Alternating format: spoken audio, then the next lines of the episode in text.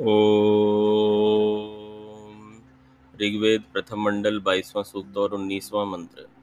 विष्णो कर्माणि पश्यत यतो व्रतानि पस्पशे, इंद्रस्य युज्य सखा। पदार्थ। हे मनुष्य लोगों, तुम जो इंद्रस्य जीव का युज्य, अर्थात जो अपनी व्याप्ति से पदार्थों में संयोग करने वाले दिशा, काल और आकाश हैं उनमें व्यापक होके रमने व सखा सर्व सुखों के संपादन करने से मित्र है। यतः जिससे जीव, व्रतानी, सत्य बोलने और न्याय करने आदि उत्तम कर्मों को पस्पशे प्राप्त होता है, उस विष्णु सर्वत्र व्यापक शुद्ध और स्वभाव सिद्ध अनंत असामर्थ्य वाले परमेश्वर के कर्माणी, जो कि जगत की रचना, पालना, न्याय और प्रयत्न करना आदि कर्म हैं, उनको तुम लोग पश्यत अच्छे प्रकार विदित करो। भावार्थ, जिस कारण सबके मित्र जगदीश्वर ने पृथ्वी आदि लोग तथा जीवों के साधन सहित शरीर रचे हैं, इसी से सब प्राणी अपने अपने कार्यों के करने को समर्थ होते हैं। हमारे जीवन में जितनी भी चिंताएँ, टेंशन, स्ट्रेस होते हैं, जो मुझे समझ में आया, उसका जो मूल कारण है, वो है कि हम ईश्वर के स्वरूप को, उनके कार्य को सही सही तरह से समझते नहीं हैं। तभी जहाँ पर हमें अपने आप को श्रेय नहीं देना चाहिए, वहाँ हम अपने आप को श्रेय दे जाते हैं। और जहाँ पर हमें ज़िम्मेदारी उठानी चाहिए, वहाँ पर हम अपनी जिम्मेदारियों से भागने की कोशिश करते हैं। जहाँ पर हम, हमें कार्य करना चाहिए, वहाँ हम चूक जाते हैं। और जहाँ पर हमें कार्य नहीं करना चाहिए, जहाँ पर हमारी सीमाएँ समाप्त होती हैं, वहाँ पर हम उससे और आगे जाके बढ़ना शुरू कर देते हैं। और आप इसको अनुभव कर सकते हैं अपने जीवन में जहाँ पर आप देखें अगर आपको कभी स्ट्रेस होता हो तो आप पाएँगे कि आप ना उन चीज़ों को बहुत ज़्यादा सोच लेते हैं जहाँ पर आपके कर्म की सीमाएँ समाप्त हो जाती हैं जहाँ पर आप कुछ कर नहीं सकते। और यही जो फालतू विचार होते हैं हमको स्ट्रेस की स्थिति में और यहाँ तक कि डिप्रेशन में भी ले जाते हैं। तो ये बहुत ज़्यादा आवश्यक है कि हम आ, सबसे पहले अपनी सीमाओं को समझें और हमारी सीमाओं के परे जिसकी सीमा प्रारंभ हो जाती है उस ईश्वर की भी को भी समझें कि उसके कार्य करने का तरीका क्या है। यही मंत्र उस गूढ़ बात के बारे की तरफ़ इशारा कर रहा है। सर्वप्रथम तो ये मंत्र ये बताता है कि ईश्वर के गुण धर्म हैं क्या? ये जो परमात्मा है हमने पिछले मंत्र में चर्चा की थी कि ये अंतर्यामी रूप से हमारे आत्मा में भी प्रविष्ट हैं। तो जब ईश्वर आत्मा में हमारे प्रविष्ट होते हैं तो वो जो उनका भी गुणधर्म स्वभाव है वो कहीं ना कहीं हमारे में भी आ, आएगा। अगर हम उसे लेना चाहें तो। ये इस तरह का कुछ सिस्टम बनाया ईश्वर ने कि मनुष्य को स्वतंत्रता दी है पूरी तरह से। ईश्वर ने मनुष्य को या किसी भी जीव को ना गुलाम नहीं बनाया है। गुलाम केवल वो हैं जो मनुष्य योनि से अलग हैं। जैसे कुत्ता है बिल्ली हैं उनके शरीरों की रचना इस प्रकार की की है कि वो अपनी इंद्रियों के अलावा सोच नहीं सकते। उनको उसी एक छोटे से दायरे में ही उनका जीवन चलता है। वो खाएँगे, बच्चे पैदा करेंगे, सोएँगे, खाएँगे, बच्चे पैदा करेंगे, सोएँगे। इसके अलावा वो चौथा काम नहीं कर सकते। थोड़ा बहुत जैसे कुकुर है, वो खुश हो सकता है, थोड़ा खेल सकता है, बस इससे ज़्यादा नहीं कुछ कर सकते। वो अपनी सीमाओं को बढ़ा नहीं सकते, वो अपनी योग्यताओं को बढ़ा नहीं सकते, वो स्कूल नहीं जा सकते, वो व्यापार नहीं कर सकते, वो कर्म नहीं कर सकते, नौकरी नहीं कर सकते, वो कुछ नहीं कर सकते। तो मनुष्य है जो है, उसको वो कर सकता है। परंतु जो जीवात्मा की जो कार्य करने की जो शक्ति है, जो उसका जो एक स्वतंत्रता है, वो हमेशा रहता है, चाहे वो किसी भी शरीर में रहे। जैसे उदाहरण के लिए बिल्ली के शरीर में जो जीवात्मा है, वो उसके अंदर भी कर्म करने की वही स्वतंत्रता होती है, परंतु उसका शरीर, उसका डीएनए कुछ इस प्रकार का है, उसकी योनि इस प्रकार की है कि वो जो स्वतंत्रता है कर्म करने की, वो खुलकर सामने नहीं आ पाती। आप इसको ऐसे समझ लीजिए कि आप, अगर आपके पास दस लीटर पानी एक बाल्टी में है और आपके पास एक छोटा सा कप है तो उस कप में सौ डेढ़ सौ एम ही आ पाएगा। पानी दस लीटर है, परंतु आएगा सौ डेढ़ सौ एम उससे ज़्यादा वो कुछ नहीं कर सकता। तो ठीक उसी प्रकार से उसकी शक्ति सामर्थ्य तो है जीवात्मा का, परंतु वो उस योनि के अंदर फंसा रह जाता है। उससे बाहर नहीं जा सकता। परंतु वो जो शक्ति है, वो मानव जीवन में आने के बाद, मनुष्य शरीर, देह पाने के बाद, वो पूरी तरह से विस्तार प्राप्त कर लेती है। लेकिन उसमें एक कंडीशन ये है कि अगर बुद्धि में चेतना है, अगर आपको इस बात का रियलाइजेशन है कि आपका पोटेंशियल क्या है तो आप उसको आप उसको फिर मैनिफेस्ट कर सकते हो, आप उसको फिर पा सकते हो, खोज सकते हो। जैसे उदाहरण के लिए अगर आपको ये पता लग जाए कि आपके घर के नीचे सोना दबा हुआ है तो आप अपने पूरे घर की नींव खोद डालेंगे। उसको छोड़ेंगे नहीं, खोद देंगे पूरे घर को, क्योंकि सोना निकालना है। परंतु अगर आपको पता ही नहीं कि इसके नीचे सोना है तो आप आराम से जैसे जी रहे हैं वैसे ही जिएँगे, ठीक वैसे ही मनुष्य जीवन के साथ होता है। तो ये जो परमात्मा है, ये स्वयं सत्य स्वरूप हैं, जितना शुभ कार्य हैं, जितने मंगल कार्य हैं, ये स्वयं ईश्वर के द्वारा हैं। ईश्वर के अपने, स्वयं के स्वभाव के कारण हैं। संसार की जो इतनी सुंदर रचना है, पवित्रताएँ हैं, ये सब ईश्वर के द्वारा मनुष्य को प्राप्त होती हैं।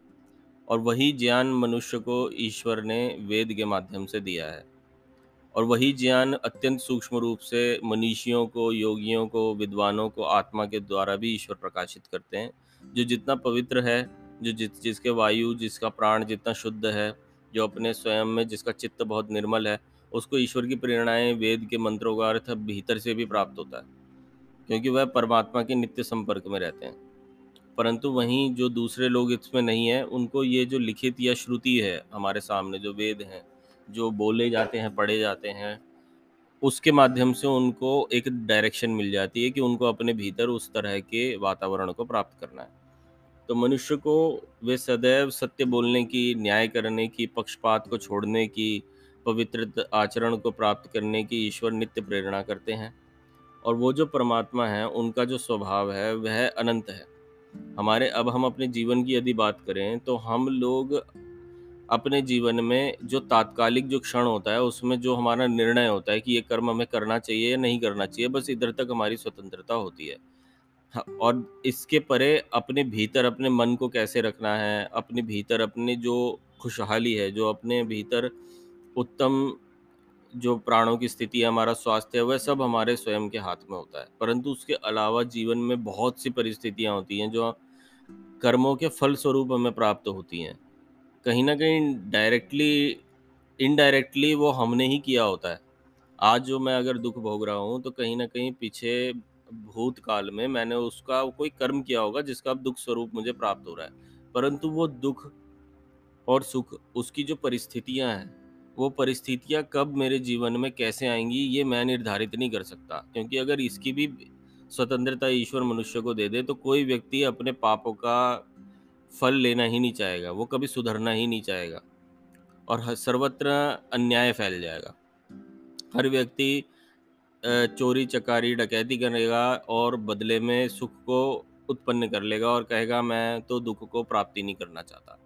तो इसीलिए मनुष्य को देखते, जीवात्मा उसके संस्कारों को देखते हुए, और हर एक का अलग अलग है।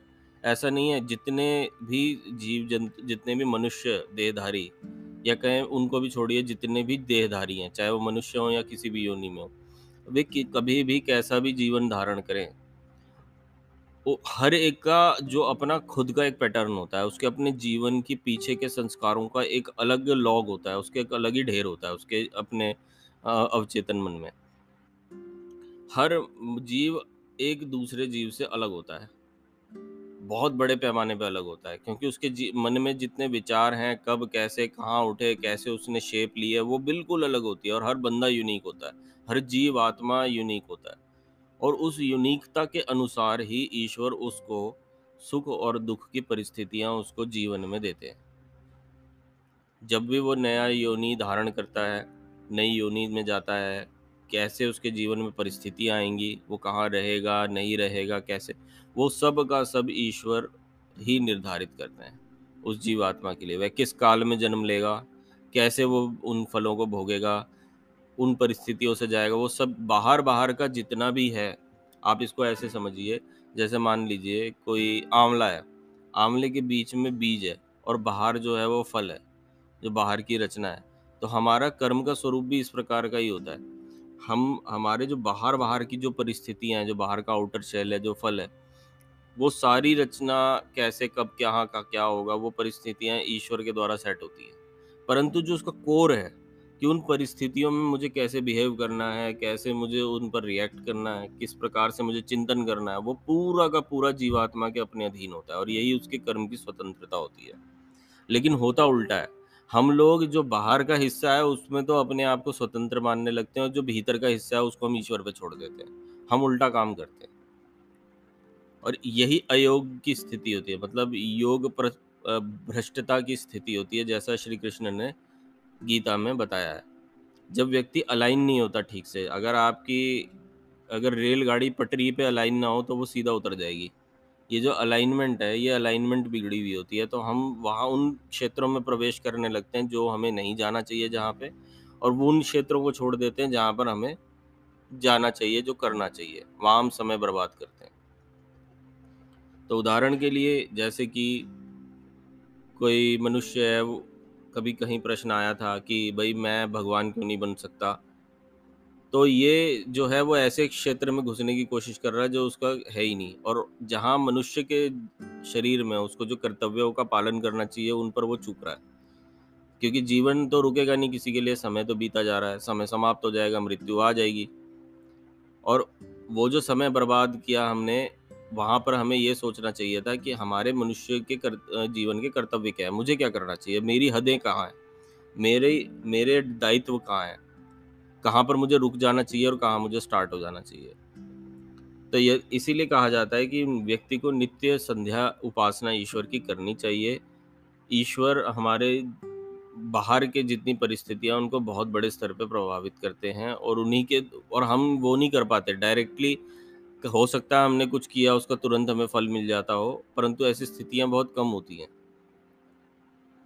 वास्तव में जीव आप जो जो समझते हो कि जीवन में आपका जो उद्देश्य है, वो गाड़ी, पैसा प्राप्त करना है, वो ईश्वर का उद्देश्य नहीं है। ईश्वर चाहते हैं कि आप अपने जीवन में सत्य ज्ञान को प्राप्त करें। आप अविद्या से दूर रहें। आप अपने जीवन के कोर को ठीक करें, जा, ताकि आप बिल्कुल सुख को प्राप्त कर सकें। आप बाहर के जो भौतिक वो हैं, उनको नहीं आप कंट्रोल कर सकते। आप अपने भीतर कंट्रोल कर सकते हैं। अतः अपने भीतर पे ध्यान दीजिए, बाहर वाला जो है, वो परमात्मा स्वयं देख लेंगे। और जो लोग ईश्वर, ऐसा विचार नहीं धारण कर पाते तो आप समझ जाइएगा कि वो अभी ईश्वर को ठीक से समझे नहीं है। ईश्वर पे अभी उनकी आस्था दृढ़ नहीं हो पाई है। ओ